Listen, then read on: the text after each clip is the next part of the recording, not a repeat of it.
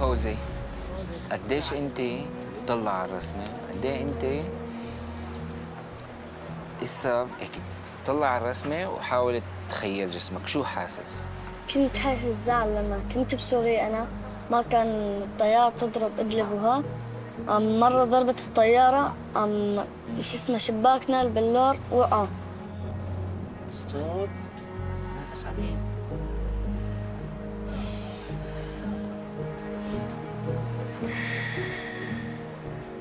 شو رسم شو هاي الذكرى؟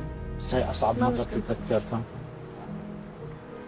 بس هي أصعب مرة هي الانفجار. انفجار.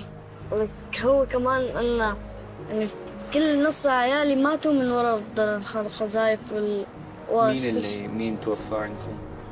أنا أخوي مات لما كان بالملعب وضربوه بقذيفة وخالتي ماتت كمان. الله يرحمه. الله يرحمه؟ الآن فوزي إيش أكثر شيء خايف يحكي عنه؟ خايف أحكي عنه إني لما مات أخوي بدك نحكي عنه بعدين لحالنا؟ يعني هي ما بدها أنا ما راح ما راح أقدر. أقول أنت بس قلت راح أبكي. طيب مش غلط نبكي؟ غلط كمان. نبكي؟ أنا هسه لما أنت عم تحكي أنا هي طلع عيوني صرت أنا- أبكي أنا. أنا عم بحس رايح يبكي. آه إيش بصير؟ صح ما بصير شيء اذا بنبكي طب تمام بكرة بنحكي تمام بكره هي قصة فوزي اللي بالرغم من عمره الصغير ووجوده خارج سوريا وقت تسجيل هالمقابلة إلا إنه فوزي تجنب يحكي عن الحادثة اللي صارت معه وصار مزاجه سلبي لدرجة إنه غصته البكوة. وعند أشخاص تانيين غير فوزي ممكن إنه تسبب انعزال دائم عن الآخرين وصعوبات بالتركيز وممكن تصل لمرحلة فقدان الوعي الكامل. من المعروف إنه الحروب تترك صدمات نفسية كبيرة وهالصدمة مو بالضرورة تحدث بسبب الحرب بل إنه أشخاص عايشين بأمن وسلام بيعانوا من أثر صدمات نفسية مشابهة. صارت معهم نتيجة لحوادث غير طبيعية مرقوا فيها بحياتهم مثل الأمير هاري ابن الأميرة ديانا. وقصة فوزي والأمير هاري انحكوا بشكل مفصل بوثائقي أوبرا وينفري والأمير هاري ذا مي يو كان سي. يا ترى شو هو التوصيف العلمي لهالحالة وأسبابها وطرق علاجها؟ وشو وضع هالاضطراب بالبلاد العربية يلي بيعاني عدد منها من اضطرابات وحالات عدم استقرار؟ أهلا وسهلا فيكم بحلقة جديدة من نفس مايك. معي أنا أماني الحاج علي. اليوم بدي أحكي عن اضطراب ما بعد الصدمة. Post Traumatic Stress Disorder.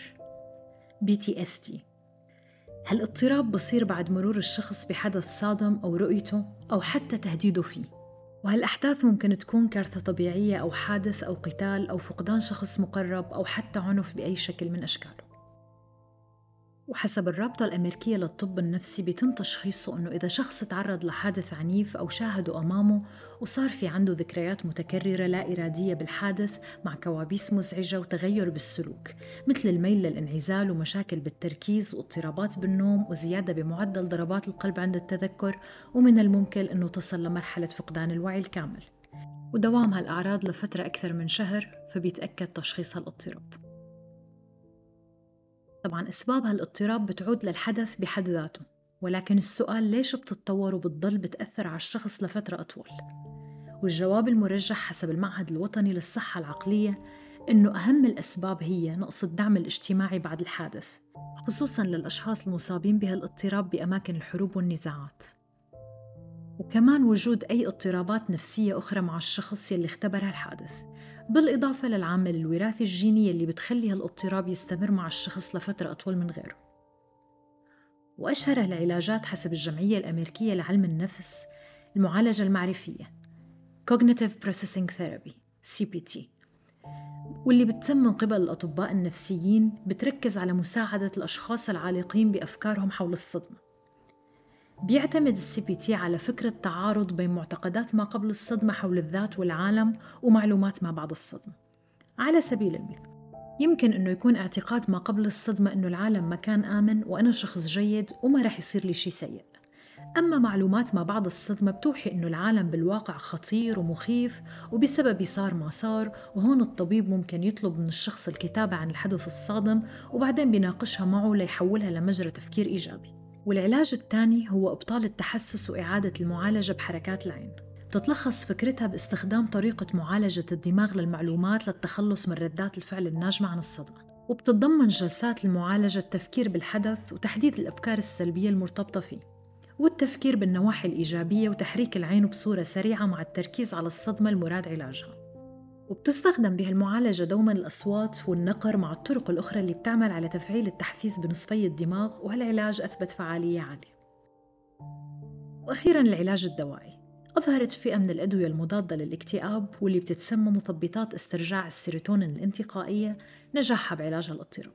ومن أكثر الأدوية شيوعاً أدوية السيتالوبرام، فلوكسيتين، باراكسوتين وسيرترالين وبالحديث عن الدول العربية فحسب دراسة نشرت بعام 2018 عن الصدمة بالشرق الأوسط فكانت نتائج الأبحاث أيضا صادمة. وكانت أعلى نسبة موجودة عند السوريين بنسبة 68% وبعدها العراقيين 54% والسودانيين 50% وأخيرا الصوماليين 48% وطبعا هالوضع المأساوي بيرجع لعوامل عدة منها طول فترة الحرب بهالدول ووضعها الأمني المتدني جدا بالإضافة لهجرة الكوادر الطبية والنفسية المؤهلة. وهي كلها عوامل ساعدت على زيادة الأمراض النفسية بهالدول وتدهورها يلي رح يمتد أثرها لفترات أطول من المتوقع. بالنهاية من الممكن أنك أنت مستمعنا ما بتعاني من اضطراب ما بعد الصدمة ولكن المؤكد أنه هناك ملايين من الأشخاص حولك وخصوصا الأطفال يلي بيعانوا من اضطراب ما بعد الصدمة. ويلي عم يؤدي لحد قدراتهم وصعوبات بالحياة بتخلينا نعرف أنه آثار الحروب والنزاعات بتمتد لفترات أطول من الحروب نفسها على الأشخاص. ولذلك تفهم الحالة ومساعدة المصابين بهالاضطراب ممكن تخفف العبء النفسي عليهم وتكسر وجهة النظر المزيفة عنهم بأنهم أقل ذكاء أو كسولين ولا يمكنهم القيام بأي شيء فعال وبالتالي تهميش دورهم بالحياة. وما لقيت أجمل من كلمات الشاعر توفيق زياد المغناة بصوت الراحلة ريم البنا لأختم فيها الحلقة. شكرا لاستماعكم وإذا حبيتوا الحلقة لا تنسوا مشاركتها مع معارفكم لتعم المعرفة. وإذا حبيتوا تناقشوا أكثر معنا موضوع الحلقة بالبلاد العربية فتفاعلوا معنا عن طريق حساب البودكاست على تويتر وإنستغرام نفس مايك وللاطلاع على مراجع الحلقة فيكم تلاقوها بأسفل موضوع الحلقة.